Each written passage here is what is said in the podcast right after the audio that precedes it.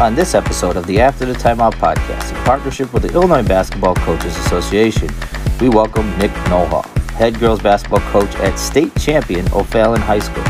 We talked to Coach Knolhoff about winning the state championship, current trends in coaching, and taking the program to the next level. As always, thank you for listening to the After the Timeout podcast.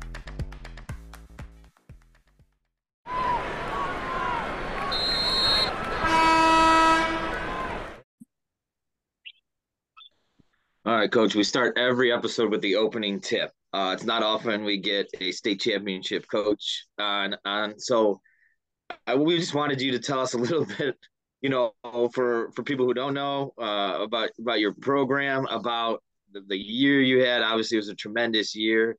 Uh, you know, maybe people haven't followed you as closely, the ups and downs, and then uh, you know, kind of just what we should know about you guys, and then you know also kind of uh, your journey how you ended how you end up getting there and and where you, where you've been and all the things that have gone into making you such a great coach.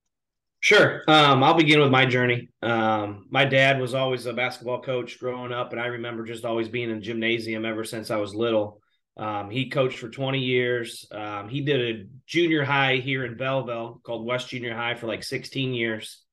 Um, and then he went on to the high school level where he did freshman at belleville east and then he was Greg Lieb's varsity assistant over at Althoff Catholic High School for a couple years. So um, I've always been around basketball.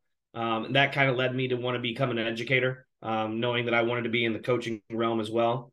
Um, so I graduated from McKendree University, um, got a job at my alma mater where I went to grade school. I'm actually, um, I taught 14 years of science, and now I'm in my first year of physical education at Wolf Branch Middle School I've been the athletic director there for 10 years. So I began my coaching experience at the junior high level for the first eight years. Um, and then I finally got the opportunity to uh, coach at the high school level with Althoff. I got my first coaching job, girls at Althoff for two years. And then this position opened up over at O'Fallon. Um, and I've been there for the last six years. Um, I didn't always envision myself coaching girls. Um, but the type of culture and the program that we've built, it'd be quite hard to convince me to leave to go to the boys' side right at this point. Um, for our program, um, you know, my I had six seniors this year. They've been with me the last four years. Um, when I took over, I think they had four winning seasons in the last 12 years. And I just came in with a mindset of challenging the girls, coming up with short term goals. You know, maybe the first year we just try to get to 20 games, win 20 games. Um, and then the next year, you know, maybe win a regional and just kind of build off of the years previous. And it's just seemed to work out so far really well for us. Um, two of the girls I'd like to point out right now for our team that some people may not know, uh, we had two Division One athletes. Uh, Shannon Dowell is going to Illinois State University. Um, she is as good as she is on the court. She's just a better person off the court. She's got great parents. She's great in the classroom. She's a great leader. She's a great kid. Um, so she actually ended up this year scoring 822 points her senior year, which is a career single season record at O'Fallon. And then she broke the all time school record, um, surpassing Etisha Riddle, who went on to play at University of Missouri back in 2003. Um, and then Jayla Pelly, my point guard, uh, she's going to Indiana State University. Um, and her her if you saw any part of her game, um, she might be the most athletic guard in the entire state of Illinois, and she just has the ability to get to the rim. So overall, though, you know, we we're very deep.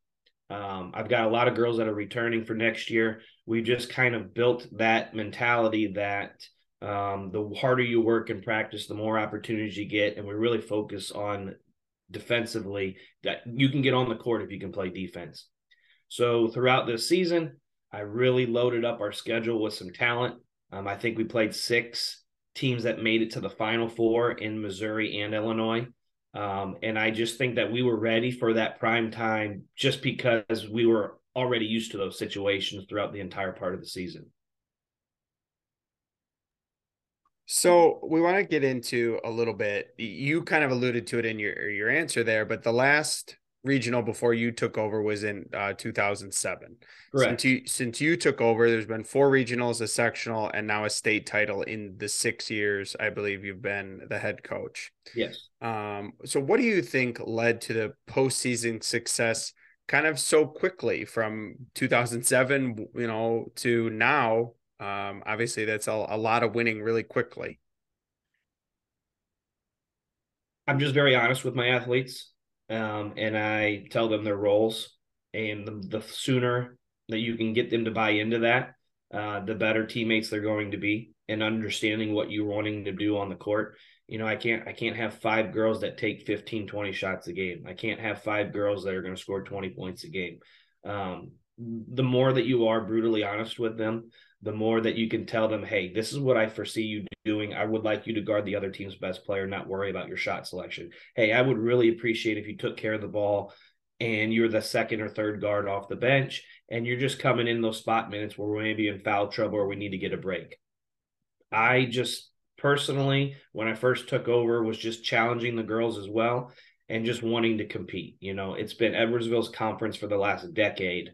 You know, why can't we compete with them? Why why are we struggling when we're just as big of a school as they are? What what's the factor here? Um, and once we got over the fear factor of seeing edwardsville across the jerseys um, things started to change a little bit so how do you take those conversations? Because I think every coach wants to be honest with their athletes, but how do you take those conversations from coach told me that I'm going to guard the best player, don't worry about my shot. How do you take that and make sure in their head they're not saying coach told me I can't shoot because I'm really bad at shooting? that, that, that's a good point. Um, I'm not really sure how I've been able to do that. Um, but I've for over the years that I've been there, um, girls just have bought into it and I just think that they see it in real time though by us being successful. You know, if they're only getting three shots a game and they're they're shooting when they're open. Um, the when you're winning, uh, things can just kind of fall into place um, because they can just see that the end result. It doesn't matter who gets the accolades, and as long as you're cheering on everybody else, you know. And I make it a big point of my bench. Um, I just actually posted a, a picture on Twitter recently um, I'm a big proponent of bench energy and how the girls are acting when they come off the floor and how they are on the bench. Are they engaged in the game? Are they paying attention? You know, if I were to put call your name, do you know exactly what's going on in the game? And we've talked through all those type of discussions in those scenarios. Um, and even all you're just the 16th, 15th girl is just as important as your leading scorer, in my opinion, on how the team chemistry is of your team. So uh, I wanted to talk like the I guess we'll call it the anatomy of a, a, a state playoff run, right? Um, yeah. You know, because every level creates different challenges. Um, you know, and keeping your team focused and and calming nerves, right? Because you know every time you go up, it, it's something it's something new.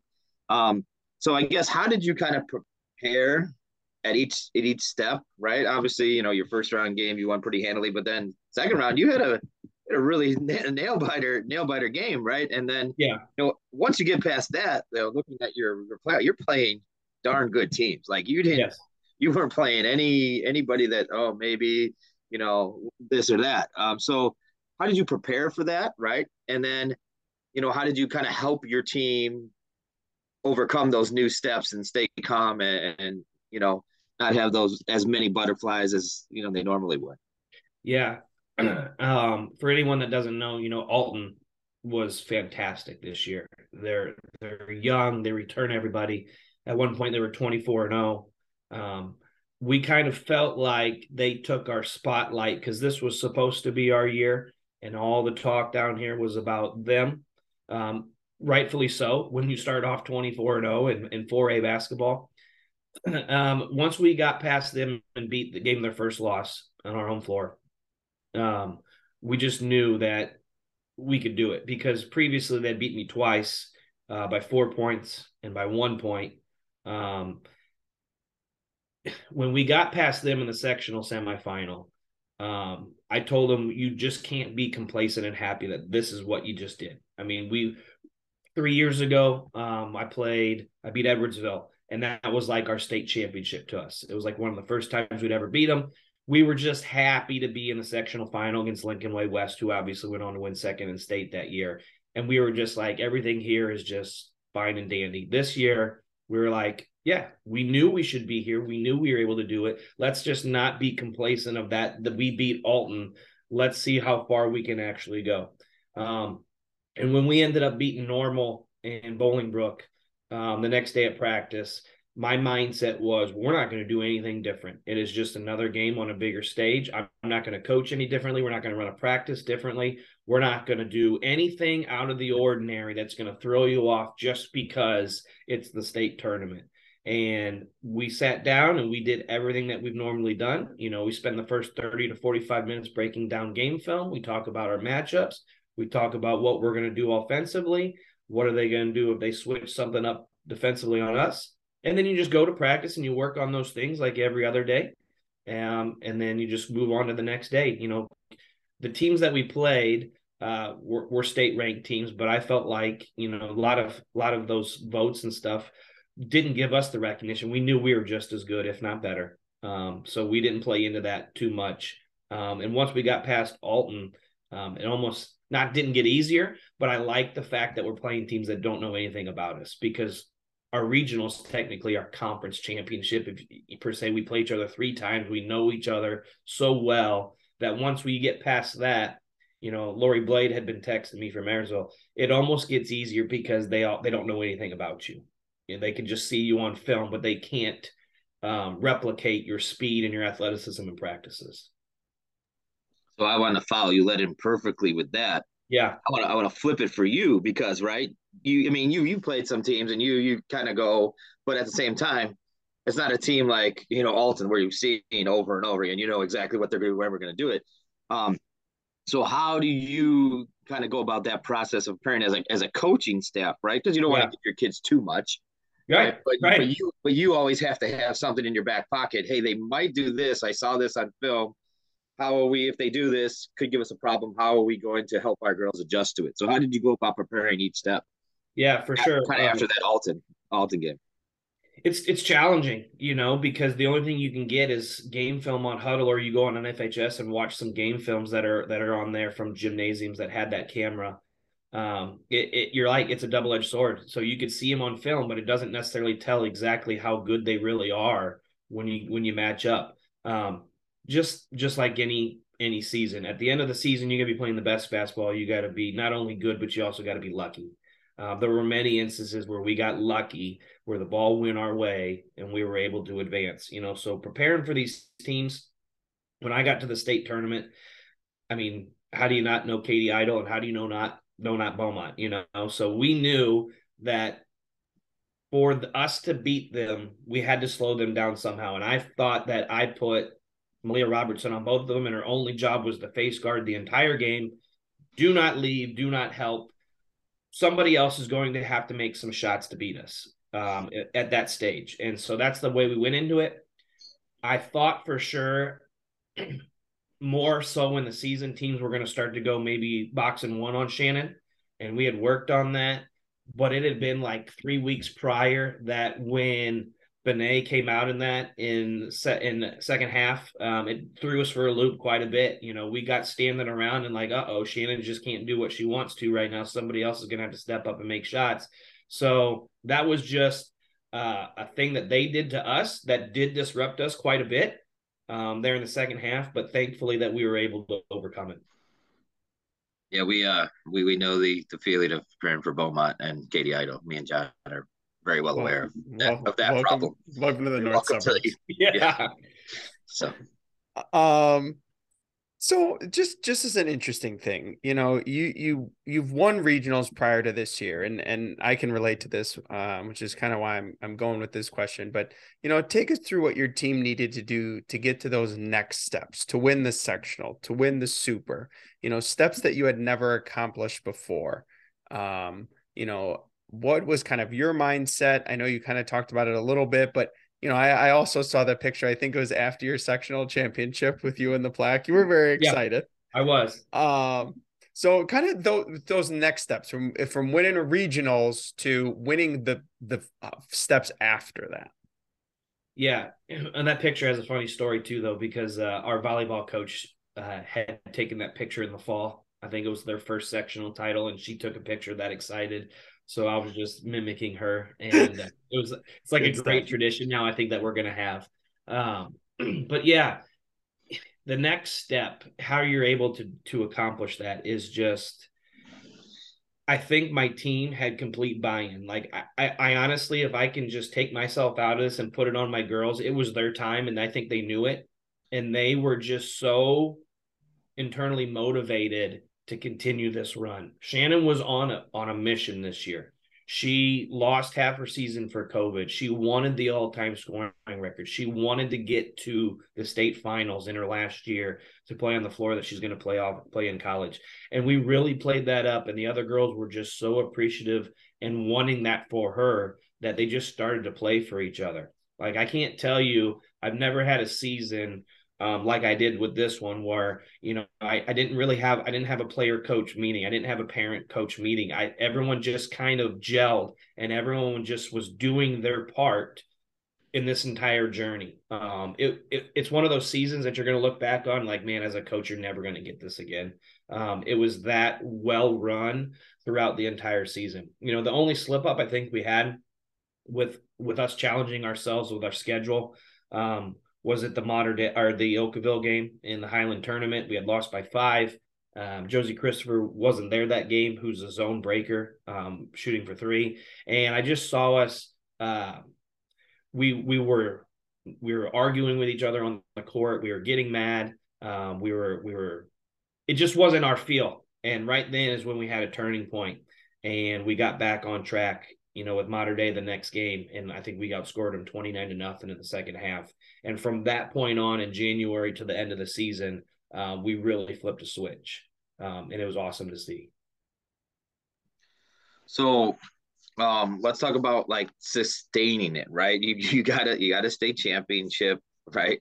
Um, and you've had a lot of success. I think you're 150 and 32 in your time there. Okay, so that's that's really good. But you know, every year is different, right? Um, how do you kind of fight against that that complacency of oh okay well we're gonna you know this this is gonna happen again right? And you know how do you celebrate what you've done but also continue to push your players and, and coaches to, to, to do more? Yeah um i think our younger classmen um it was great to see them get a taste of that and the success that we've had. Um but you you can't you can't ever be complacent. You cannot just be settled for oh we did it we did it once and then and then nothing again. You got to always continue to work obviously for the ultimate goal every season no matter no matter who's there. You know, I've graduated some really good players um, who I thought like, man, what am I going to do when she's gone? What am I going to do with, with her gone? And now Shannon and, and Jayla and my seniors are leaving. I'm like, what am I going to do next? You just become a different team. You just win different ways. Um, you know, my JV team was 11 and 0 in conference this past season, um, and they practiced against the best every day. And you flip side of that, our starters had to practice against our JV team every day, who pushed them that hard every day in practice. Like our practices are super competitive. I can miss mix and match uh, teams, and I just kind of let them compete. And it's great to see sometimes because at the end of the day, they're the best friends. But I love that type of practices where this team loses and it might have two varsity players versus the other four varsity players. I just do that to see, you know, how they act. And like, no, coach, let's run it back. Um, being able to do that in my practices uh, is a luxury. I'm blessed to have as much talent as I do. Um, and I think that going forward, you know, we're not going to take a step back next year. We are going to work even harder. And I think that we have a very good chance to still be really, really competitive next year. So, just a quick follow, you know, how do you combat the outside noise? Because the outside noise in 2023 is only growing with social media and parents and fans, and um, not as much up here, but maybe possibly in other areas. A lot of um, like media following and media comments, and all tournament teams, and and this award and that award. How do you kind of combat against probably more than ever with the state championship all the outside noise? For sure, you know, I you, we as coaches hear it all. You know, we we hear the grumblings in the stands. We hear there's always 350 coaches in the stands watching your games. Um, I I always try to put it in perspective of are you doing what's right for your team and the best for your team? And if you are, you always will be fine. I, whatever, no matter what anyone says, as long as you are doing what you feel is right and you're treating everyone fairly and you're honest and you're showing good character and respect to your players, then you're doing it right. There's always going to be people, you cannot make 100% of people happy. Um, so as long as you're doing what you need to get done, yeah, it, it, it's not very, uh, you don't want to see that type of stuff written on social media or talked about, but you know, everybody has different coaching philosophies, everybody's different coaching styles. And and one of the things I like to say too is we're us as coaches, we're humans too. Our sport is so fast paced that we make a wrong decision. Um, it, it could be magnified a little bit. It's not like where we have time to do like a double switch in baseball. Okay. If we make a rash decision to call a player, we change defenses and it doesn't work, then it falls back on us. But that's part of the human aspect of the game. And I just think in today's 2023, it has really gotten out of hand with the, the social media aspect and and and parents and and just always wanting entitlement of my kid, my kid, my kid, and not looking at the overall team aspect. So I want to go into a, a segment we call halftime adjustments. I want to talk to you about the end of the end of the first half of your state championship game. Okay, uh, you kind of you kind of got the ball out there and said, "Hey, we're we're gonna we're gonna wait a little bit, right?" Um, I, I think I know what you were thinking. I was thinking this in my head. I think I know what you were thinking, but kind of what was the, the the reasoning behind that? What were you trying to trying to accomplish? Um, you'd start off well, and then you kind of had a little lull there. And um, so what what was your thinking with your coaching staff of, hey, we're going to do this, and what were you what was the result you were trying to get? I had absolutely zero intention of holding the basketball there that long in the first quarter. we got out to a great lead, um, and then Pelly had two turnovers in a row, back to back, um, against that zone, and it was inside the three point line, just forcing passes to trying to get it to Shannon, and they scored two four quick points, and it was twelve to four. And I just was honestly just trying to see what he would do um, if he would extend it a little bit to help us get the ball to the high post to Shannon or or more to the wing, and kind of playing a mind game there. And when he said stay in, I uh, I just went with it and said, fine, you stay in. I'm winning a state championship game by eight. I can go into the second quarter up eight or more. Um, and we ran a set play there where it's like a little misdirection and you flash to the middle of the lane and throw it back out to the wing. And Josie hit that shot to put us up 11. It was huge. Um, and it was just so good for our momentum.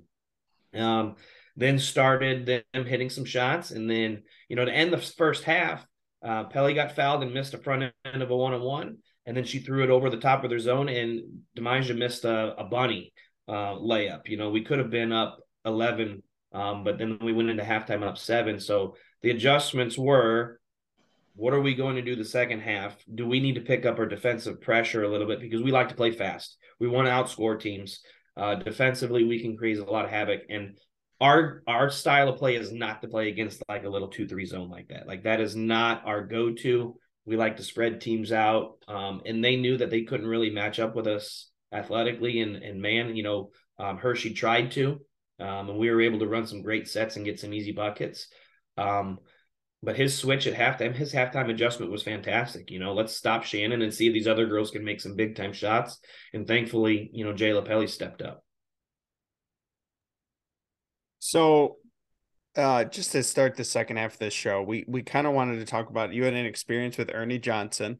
Yes. Um, with speaking to your team. So just kind of talk to our listeners about maybe how that came to be, um, and then kind of what that experience kind of taught you and your team. So every uh, beginning of the season, we come up with a theme. Um, my seniors usually come up with themes. So this year, um, my seniors came up with hashtag move as one with a little chain link, and we tweeted it out after every game, used it all the time. Um, we were going to play together as one. We were going to do everything as one team, and we were going to do it for each other. Well, two years ago or last uh, the previous season. Um, I always find a video, motivational video, first day of practice. We sit in the classroom, we sit down, we talk about our goals as a team, and I showed this video, and I showed them the Ernie Johnson um, video of him talking to the Alabama football team about his son, and and then the the symbol that his son would give, the I love you symbol. And just talking to the kids, like it's not that you got to do it, it's you get to do this. You get to play with your your best friends. So that was our theme that year. And we we always tweeted this out. And then we started to break every huddle with this. And we've broken the huddle with that sign probably for the last two or three years. Um, so a parent had taken some fantastic photos of our of our huddle doing that. And I, I just DM'd Ernie Johnson on Twitter and I sent him two pictures. I said, Hey Ernie, I just wanted to share this story with you. You know, we were so inspired by your son. Um, our condolences and prayers to you as as his passing because I think he had just passed like three weeks to a month before that in 2021. Um, I just said his your son's message is still going, making its rounds, um, and it's made its way here all the way to O'Fallon High School. And like two days later, uh, he messaged me back and was just so appreciative, um, him and his wife. And he said, I would like to Zoom call your team and surprise them before a game. So I had that set up, and all my kids were in the classroom not knowing what was going on. And then Ernie Johnson popped up from his kitchen in his house and spoke to our girls and just gave them his own personal message, um, which was just so cool to see and for them to be able to experience that. And just uh, what a genuine guy to take the time out to do that to a girls' high school basketball team. Um, just showing that his son had just touched so many lives, not only at his high school, but around it, him still sharing his message. Um, and then I actually DM'd Ernie Johnson three weeks ago to let him know that we won a state championship this year.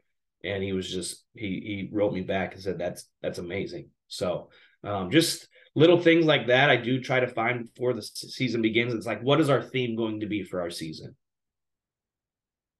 That's, that's a really that's really cool. Um, you know, because I think a lot of times it's basketball, basketball, basketball, but in reality, it's game, right? And everybody yeah. has stuff that's going on with their family, and that's that's absolutely so cool. that's so cool. So I wanted to transition to you a little bit and your mindset, like before the state title game, right? Um, there's a lot of things you could be thinking. You're out there, your music's bumping, your kids are going. Um, so kind of what were your thoughts before the game? What's going what's going through your head? Obviously, you know, you you're like, we're prepared, but ready. But at the same yeah. time, it's the state title game, right? Uh, and then kind of like maybe your first thought like, like after the game is it like whew, you know like how, how does it how does it go i mean i you know just take us through your mindset a little to be able to experience that, it's hard to put into words. Um, when we first got up there and the first tip in the Hersey game, you know, I just told the the kids on the bench, I go, stop, look around, just take it all in. Like, look at where you're at. Never forget this moment. And now that we're here, let's finish it out the right way. Um, and then after we had won the state title game, I mean, I was honestly in just disbelief. Um, I knew we could do it. I knew we were good enough to do it, but being able to accomplish that goal is just a once in a lifetime opportunity. Um, and it was just overall a tremendous joy um, and elation that it's hard to put into words. Um, just the amount of pride I have and, and how proud I am uh, of my athletes was just over the top. You mean your first thought wasn't to go all Musselman and jump on the table. I should, yeah, I should have jumped on the table, took my shirt off, whipped it around. you know, um, I do show a lot of emotion sometimes too, uh, but not to that extent. I can see the story the next day. O'Fallon coach let go yeah. for removing shirt. Um, all right, so we we kind of want to turn this a little bit and and kind of just talk about the state as a whole because I think this is a great opportunity for Todd and I to speak to somebody and and we've had guests from um, Geneseo in the middle of the state and the western part and the eastern part and, and the southern part. But um, are there things I want you to specifically think about the southern part of the state? Are there things in the southern part of the state that need to happen to continue to grow the game of basketball in Illinois? And then, well, we'll we'll start there because I do have a second part. But are, are there things in the southern half that you guys need to grow the game? us being so close to St. Louis and there's teams over in Missouri, uh, basketball down here is very good in the Southwestern Conference. Um, and we're a 4A team amongst some of these other schools that are 2A or 3A, and there's some very good basketball there, and it's just different style of play. Um, and it's fun to play against that. As far as growing the game, I, I don't know how to, as far as getting to the state tournament or a postseason, we're just so far out of other 4A schools that I'm not sure there's another way to do it. The only change that I would like to see is in our subsectional, we break up into two eights subsectionals rather than seeding it one through 16. So, like us in Alton or us in Edwardsville previous years have had to play in, the, in a semifinal game, which could easily be a sectional final game um, if it's seeded correctly. But they do it based on travel. So we would always play at a neutral site where the other sectional team would be playing three or four hours away. And that also, you, you don't have that personal feel of watching that team after you or before you in person um, at a sectional game, you know. So I don't know how there's another way to do it. Um, but I I just wish we I've said it, Lori Blade has said, like if we can just seed it one through 16, I wouldn't mind traveling three hours to play a team that doesn't know me to advance one more game and then possibly play like an Edwardsville or an Alton or whatever team in a sectional final like it should be. Um, but they do it based on on travel and and then you get stuck playing two different locations and you don't have that ability to scout in person technically so um, that's the only thing that i would that i just don't like about the way we do things. So as an interesting follow-up and todd and i have recently had this conversation with a, few coaches um, do you think that it would behoove the basketball playoffs to be more like the football playoffs where everyone does not make it? And you seed each sectional like you said 1 through 12 1 through 16 however you want to do it would that do you think that would create uh, better games do you think it would create a more geographically diverse breakdown of your sectional what are your thoughts on that yeah i don't know i'd have to see it in paper and kind of how it's laid out um football has eight classes, you know, mm-hmm. basketball only has four. So I'd act, I don't know how um, what would be the the cutoff of you not making the playoffs versus making the playoffs. Um, what what is it in football? You have to win at least five or six games. Yeah, I think it's five. You know, well then people will start pat. I don't know if people will start padding their schedule just to get the mm-hmm. wins to do it. You know, is it do, do they have to win a, a conference championship? Do we have that at the end of the season? Does every conference have that? What if they're an independent school? Like there's just a lot of variables that go into that. It'd be very interesting um, as because you know when Belleville West and Eastside won three A four A boys in the same year. Um, I just hate that sometimes only one 4A school from the South, basically from our region, ever gets an opportunity to make it to a state title win. There's been years where us and Edwardsville are just as good as any team that could be up there. Or Alton, who got knocked out in a semifinal game, is probably one of the top four teams in the state. You know, and, and that's just the way it works, though. That's everywhere. You know, it's just the way it matches up. So there's not a right answer or a wrong answer. It's just the way it is right now. And then my follow up, something else we've been talking to a lot of coaches lately about is just the number of coaches that are leaving the profession so quickly. So you've now been a head coach for six years. Um, so this is probably a, a, good time to to start to ask you this question. But I'm sure you've noticed throughout the state there is every year now 20 to 30 consistently openings between boys and girls, maybe more. Um, you know, so how do we continue to encourage one young coaches to join the profession and two encourage people to stay in the profession after being coaches for only a few years? it's hard. It, it's a hard lifestyle for not a lot of pay. You know, if you really pour your heart and soul into it, you're you're basically working year round, preparing your program. Um, I'm at that stage now where my kids are six and four, and they're going to be starting to, to get into sports themselves and and traveling and and taking them to things. So, you know, I'm now starting to contemplate. You know, how many more years do I have? Um, and I'm only 39. You know, I would love to do it till 20 more years till I retire. I just don't know if that's the case. Um, each scenario is different, but there's a lot of pressure from school boards, uh, administration, and parents. Just if things things don't go in their way or they're not happy, that they can run coaches out, or coaches are just tired of people second guessing them. Um, I I would hope that the younger generation they get into it. It's a great profession. You change so many lives. Um, it's fantastic to just be with the kids every single day and just seeing how hard they work for for a single goal. Um, I don't see myself leaving anytime soon. Um, but you're right; it's a revolving door. Where how do we get, you know, even in high schools these days, most of the coaching staff's not even on staff at the school. It's it's people outside of the district. You know, where where are all the coaches that are in our schools as well that are there with the kids all day long to make those connections? They're just it's just not there anymore. So, all right, we're going to go another big basketball kind of theory here.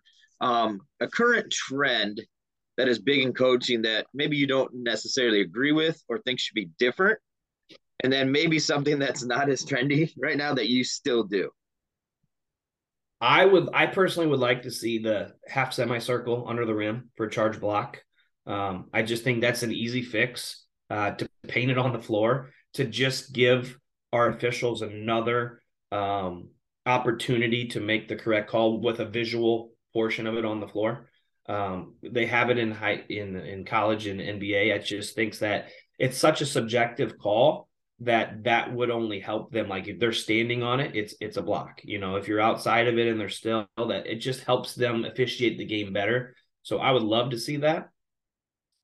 I am I am on the fence for shot clock. I mean, I see both sides completely. I actually won a game this year against Cardinal Ritter because we implemented the shot clock in, in tournaments when I played him at the Bank of Fallon shootout. We missed a shot. We were down one with 49 seconds to go, and we we were able to let it play out um, because we were going to get the ball back, make or miss. Um, and they ended up turning it over, and we scored um, with an and one, and we won the game. Otherwise, we're fouling there, and we're sending them the free throw line and possibly sealing the game away. Um, down here in the South, you know, you got Pinckneyville, you got Nashville, you got Mike Waldo, who was at Edwardsville.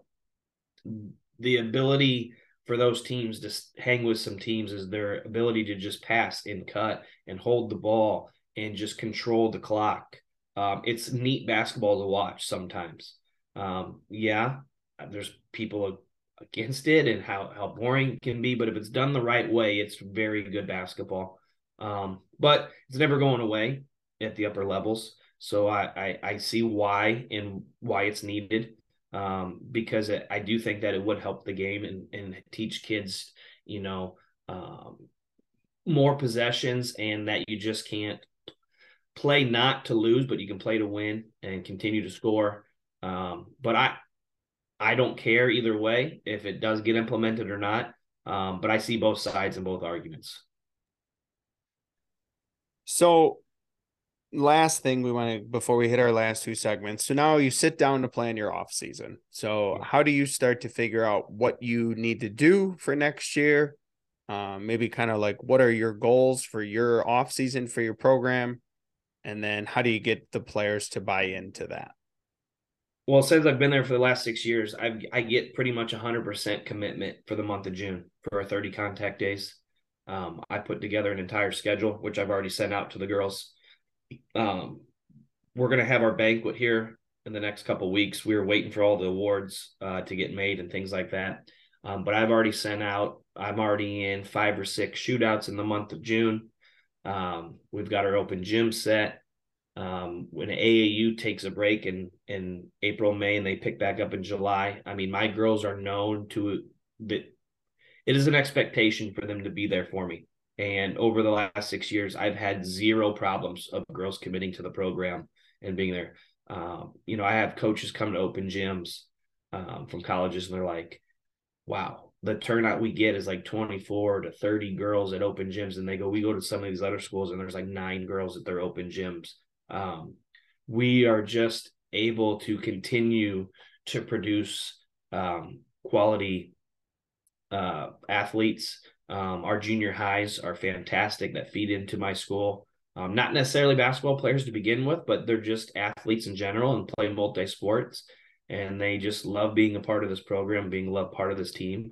Um, And so that starts in the summer. I mean, you've got to get them in there early. And I've always been a big proponent of my seniors taking in the freshmen and making them feel part of the team right away.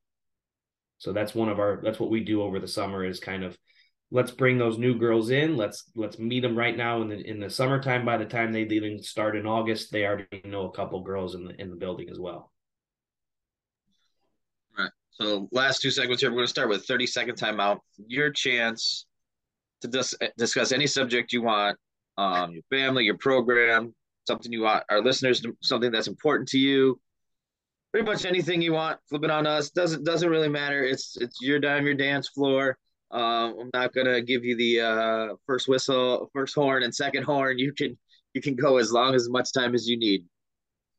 Uh, so my question is actually, I'm I'm not sure where you guys coach at and what high schools you guys are at. So that's that was my question to you guys.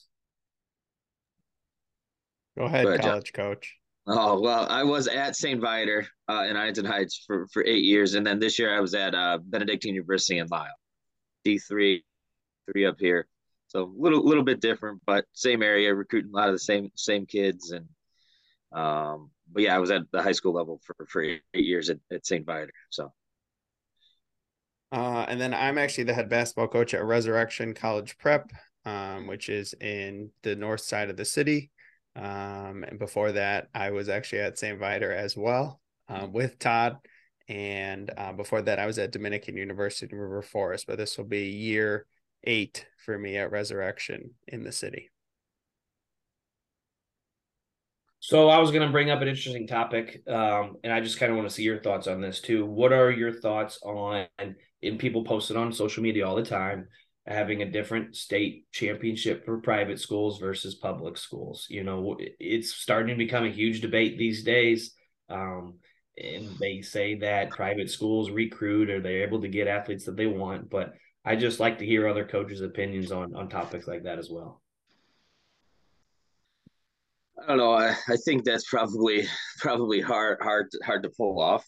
For sure. You know, I mean, I, I would think at least in the in the private school area, the the the numbers probably wouldn't be tremendous in each bracket. You probably have to mess with the divisions, right? You know, you couldn't have the same four classes. I wouldn't think. I don't know if there'd be. I mean, I don't. I don't know. I've never done a count, but I don't know if there'd be enough teams overall. True. True. Um, you know, and let's be honest. I mean, we're up, we're up here, and I'm, I'm sure it happens down here. It's not like there isn't necessarily schools grabbing kids either from public schools and stuff like that. I'm, you know, that that that's going on. I, I just think it'd be hard to to pull off, and you know, I, I don't know. I've never minded it. I mean, it it is it kind of is what it is.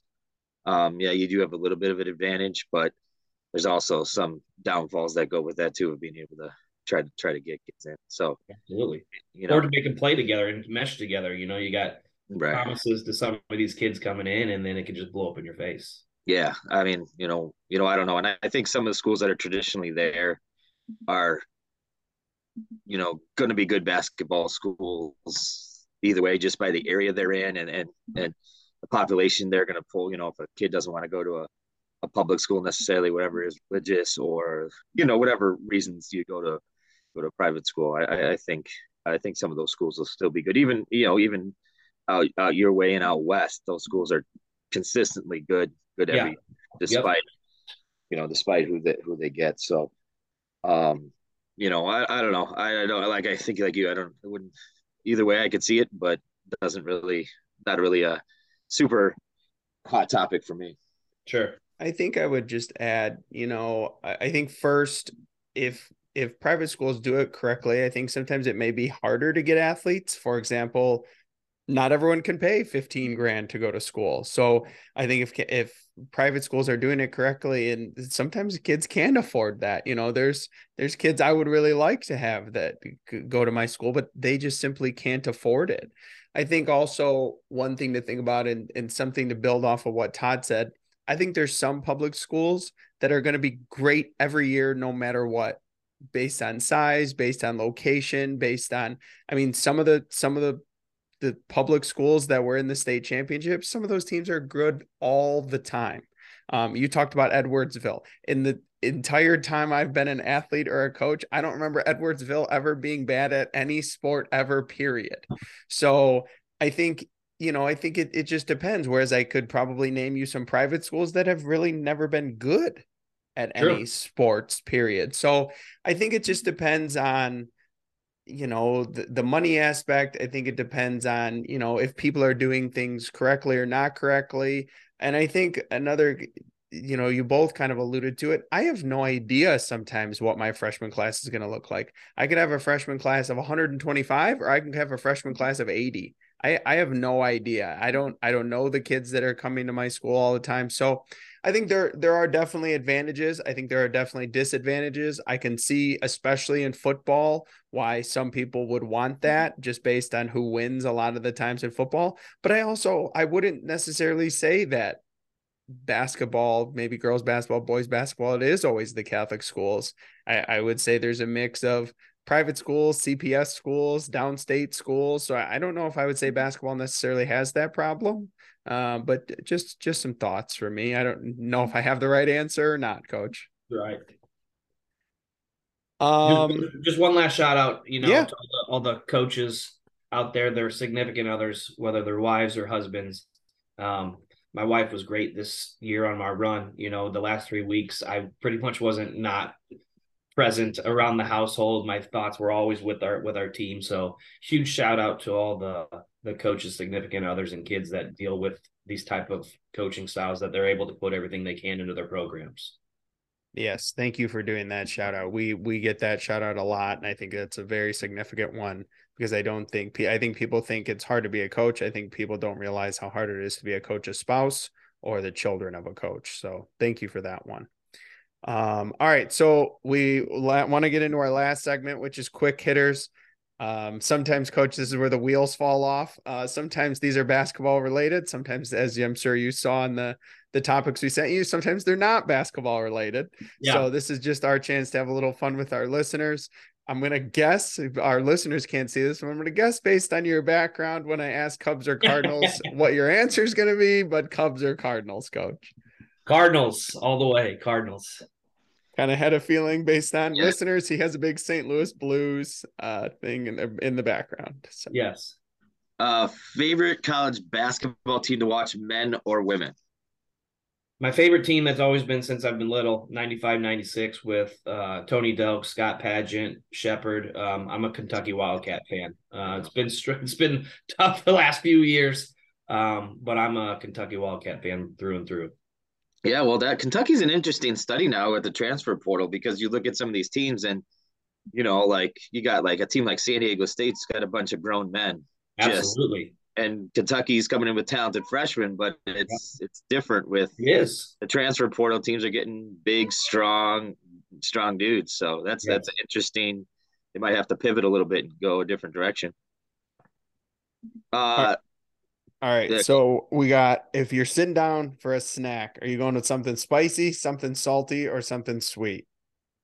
Most definitely something sweet. I'm not a cake fan though. I'm more of an ice cream guy or a cookie guy. Do we have a favorite kind of ice cream? Uh any actually. Any. Perfect answer. Uh thoughts on the state title game location. I know that's all every year there's back forth this, that, you know.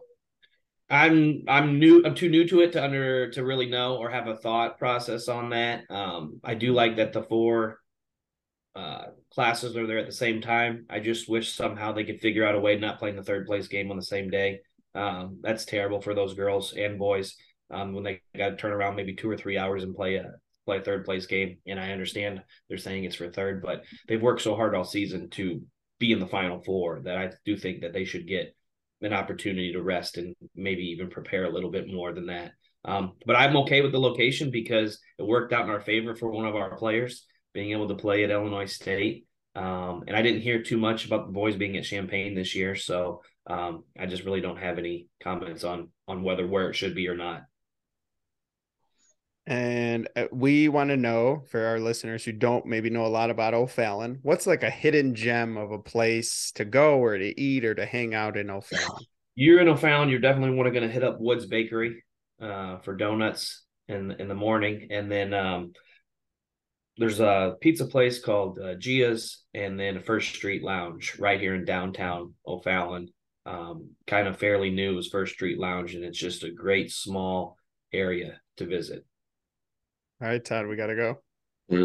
Let's go. Let's make a road trip. Uh, all right. So it could be men's or women's, depending on what you've been watching. Uh, NCAA tournament thoughts or prediction, kind of who's left, who's who's going to win, or something you've noticed in the tournament, like something that stuck out to you. And I knew from the beginning, like there was just no dominant team at, from the start. Um, it was just a different year and it had a different feel. Um, I'm actually excited that there were no blue bloods uh, in the you know left after the Sweet 16 or in the Sweet 16. Um, I have a, I did a unique bracket this year where you pay 20 bucks and then they randomly pull your name and you get a seed. Um, and all four, mm. I got like two 14s, a 13, and a five, and my five San Diego State. So I'm going with them tonight to to beat Creighton. Um, and then the other side, I I don't know how the distractions haven't haven't gotten to them, but somehow I think Miami's gonna to take down Texas tonight as well. Um, and I would love to see. Um, I think UConn is the top dog, but I would love to see another team win their first title like we were able to this year at O'Fallon. So whether that's San Diego State or or FAU um, or Miami, I'm going to be pulling for those teams over UConn. However, I do think UConn's the real deal. Yeah, they roughed up my Zags last night, but I kind of, yeah, I kind of knew that, I kind of knew that was, I kind of knew that was coming. Uh, Zags don't have enough guard play to, right, guard play to, to hang with that. Miami, Miami's a really interesting team because they're spacing. I was watching some of them the other day. They're spacing and their their shooting create a lot of kind of problems defensively. Yeah, I mean, being able to make it back to the Elite Eight two years in a row is quite impressive. Yeah, I saw them last year here in Chicago at the uh, Elite Eight. They're, they're they're a good. It's another one of those teams like some grown men, like I know, big, big boy, big boy basketball, and uh, yes. you know they're also super super skilled as well. Well, coach, the state champion O'Fallon coach Nick, thank you for jumping on with us today. We really appreciate your time, and we look forward to catching up with you down the line and seeing what O'Fallon can do in the future. Hey, thank you for recognizing our program and thank you for having me on this morning.